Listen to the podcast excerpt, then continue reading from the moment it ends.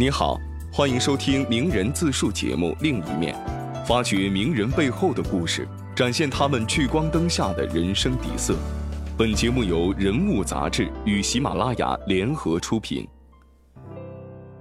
二零一九年，人物邀请了十一位来自不同领域的优秀女性：洪晃、李一诺、戴锦华、刘敏涛、金燕、李小萌、黄澜、惠若琪。范甜甜、迪安和蒋方舟，讲述他们与真诚、勇敢、热爱、自由相关的故事。他是九零后校园记忆里不能缺席的文学畅销书作家，一度登上中国作家富豪榜。他的作品影响了一代人的青春岁月。迪安为自己搭建了一条无法复刻的进阶之路。他漫长的自我修炼，是一位作家对写作不停止的锐意进取。本期另一面，让我们走进作家迪安。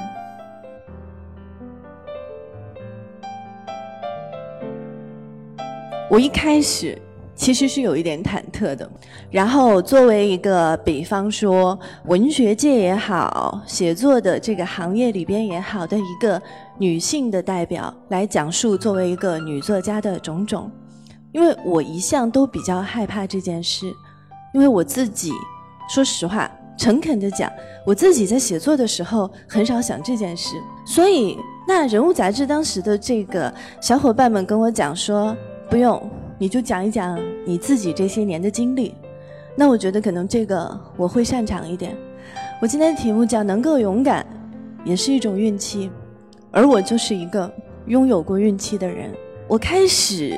写作是在十五年前，一想到太吓人了，真的，我已经不敢再回忆这个具体的数字了，因为再这么下去太暴露年龄，我已经不再是当年那个被所有人认为是啊崭露头角的青春作家。我现在已经不敢再回忆到底是具体是哪一年了。我当时是一个留学生，我那个时候在法国，一个只有十几万人口，在卢瓦尔河谷地的一个小城。我在那里度过了我最初的这个学生的时光三年，而我就是在那个时间开始写作的。那个时段，你知道，就是那个三年对我而言为什么非常的重要？因为我首先要像一个小朋友那样去学习法语，学习一种完全陌生的语言。那个年代在法国的小城，其实亚洲面孔很少。有的时候呢，我经常真的是在课堂上，老师今天教了几句话，我可能到了晚上我就用得到。比方说，今天老师上课教的一些社会交际用语，我到了下课的时候去超市收银的时候就真的用得到。然后今天可能教了一个新的东西，然后可能发现第二天马上就会碰到这个单词。所以对我来讲，我就像是一个刚刚出生的人，在面对一个崭新的世界。然后那段时间，这样的一种很新鲜的刺激，让我觉得我像是重活了一遍。我开始对中文有了自己的理解，而且我觉得那好像是在被强制着植入了另外一套语言思考的系统之后，开始有了一些不一样的东西在滋生。那个时候我十九岁，所有的这些就充斥在我心里。我会突然有一天觉得，我有一些话想说。那个就是开始。我住在山上，就是我因为不懂没有经验，当时租房子的时候，我租到了一栋山上的房子的其中一间，然后那是一个老房子，十八世纪。然后我的邻居在楼上踩着那个非常非常旧的木地板，我经常有的时候他把手机丢在地板上，那个手机开始震动，我在楼下是听得到的，我就很想提醒他，你又该接电话了。就是在这样的一个地方。晚上过了八点，不会再有公车，于是那种绝对的安静、绝对的寂寞，以及身后的背景音是我一句也听不懂的电视的声音，我就开始写了第一个故事，那个就是所有的开始。而当初呢，我还不知道它对我来讲意味着什么。我想，我真正最大的幸运。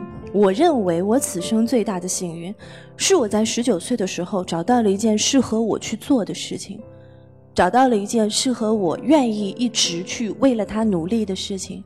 后来在漫长的这个，呃，写作的过程中，会有很多人来问我：你最开始为什么？你最开始有没有模仿过谁？有没有谁？当然有影响过我的一些就是大师们的作品，但是你有没有模仿过谁？你有没有想要成为像谁一样的一个作者？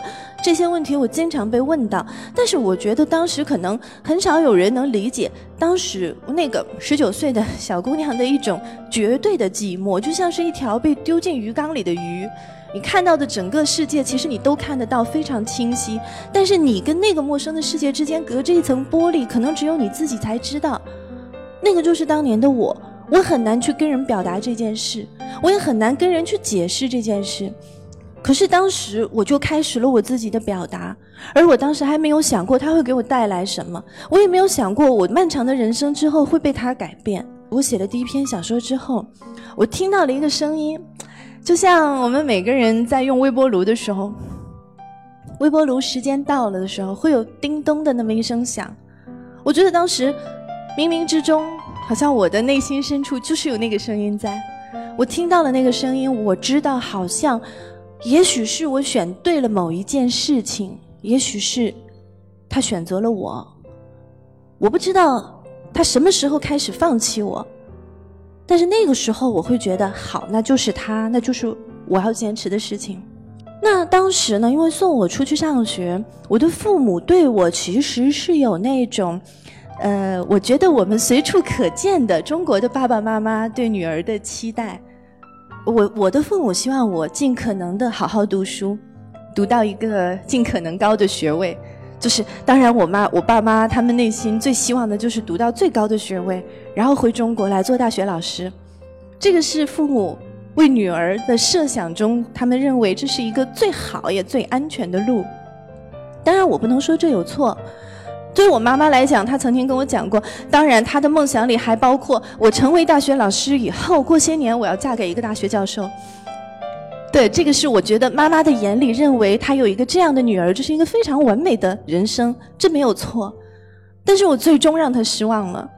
我在二十六岁那一年，我跟我爸妈说不行，我要去写作，我我想当作家，我都不敢说这个词，我就说我想把这个小说写完，我不找工作了，毕了业也无所谓，我就是不找工作了。那那个时候我记得，那我也很感谢我的父母，虽然他们有一点失望，但是他们后来说：“好吧，随便你。”这个我觉得就是第二件应该由衷感谢的事情。其实我是一个乖孩子，我后来想了想，最大的叛逆是我中学时代没日没夜的偷看日本漫画，那个就是最大的叛逆。我没有做过非常多出格的事情，在我的少年时代。我觉得每一个中国文化里面长大的乖孩子，无论男女，都会有或多或少内化过的讨好型的人格。他害怕让人失望，他害怕让别人难堪。我我认为这是非常多中国文化里的乖孩子都会有的东西。这不只是我一个人。有的时候我会觉得，如果我让别人失望的时候，那一瞬间的表情，我会自己觉得被比被自己被辜负还要难过。但是有的时候。我现在再回头去看之前的十几年的路，总要有这样的时候。你总有一些时候要告诉别人说：“我不是你以为的那样，我没有办法永远按照你希望的那样，我不可能永远成为你希望我成为的那种人。”这些话有时候不只是我的父母，不只是爱我的人，有的时候我也需要跟我的读者们讲。我会改变，我会变化。这个变化有的时候你喜欢，有的时候你不接受，这都是正常的。但无论如何，我其实非常感激我曾经被所有的人期待过和关怀过。可是有的时候，也许在成为自己的路上，这是没有办法的事情。我觉得人生有的时候残酷的地方就在于，我需要一点一点、一次一次的去习惯我让别人失望时候对方脸上的表情。这对我而言绝不轻松，绝对不是一件轻松的事情。但是有的时候我在想，这是不是因为我是女生？可是后来有的时候觉得好像也不全是这样。所以现在对我而言，我剩下的坚持是什么呢？我觉得我还有没有写出来的作品，我还有没有做到的事情。我还有希望继续去坚持下去，因为我想要成为的那种作者，我至今还没有成为。其实，我跟我的写作之间，我和我的工作之间的关系很复杂。我并不认为一个人坚持自我永远都是一件好事，所以在这个问题上，我认为我跟我的小说和我的小说里的人物相处的过程，某种程度上类似一种修行。在这个修行的过程中，我觉得他们就像一面镜子一样，我的小说里的男男女女都像一面镜子一样，在照耀我自己内心深处的虚伪、软弱，有的时候很蠢。做不了决定的时刻，以及一些希望自我矫饰的瞬间，这是我认为我的工作里对我的内心真正有意义的部分。而这个东西可能是无法和人分享的，但是它对我很重要。我觉得有的时候，可能在成为自己的路上，我没有办法，有的时候要让一些人失望，但是。在写作的时候，在我面对我的故事的时候，我需要面对这样的瞬间：是我有没有让我自己失望的时候？我知道是有的，那就是我一生要去解决的问题，就是我一生要去做到的事情。而这件事情，我不知道我能走到多远，我也不知道我能不能一直勇敢。对，我就说到这个词，就是勇敢。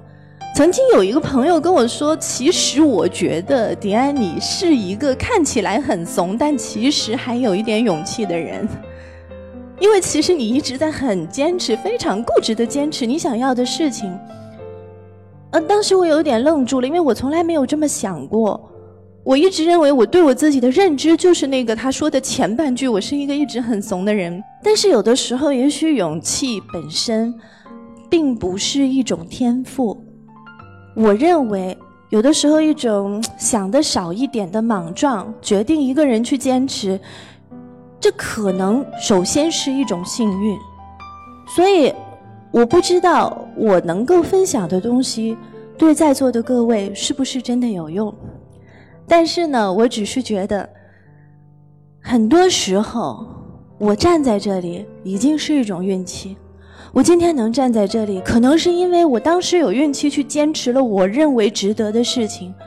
但我知道我们的生活里，有非常非常多的姑娘，会有那种软弱的时候，那种没有那么勇敢的时候。我如果现在去一个更远的地方上学，就要放弃我现在的男朋友，我会不会因为一个更好的工作的机会，然后是不是要最后在这个一个某个？某个男人或者我的小孩之间和这个自我成长的机会之间做一个选择和平衡，那到底要成为一个更好的妈妈，还是在职场上成为一个更好的自己？这个事情其实我认为对于每一个女人来说都没有那么容易，而所有的犹豫其实都是一个非常闪光而珍贵的瞬间。因为对个体的卑微的生命来讲，我相信每一次的犹豫，其实也许注定了，也许它会引发的就是一场非常伟大的变革。这是我相信的事情，这也是我希望我在鼓励我自己，也希望跟所有在座的女生要分享的事情。祝各位都能有勇敢的运气，谢谢大家。本期节目就到这里，下一期你希望听到哪位名人的小秘密？欢迎订阅本节目，并在评论区给我们留言。这里是另一面，期待与你的下一次相会。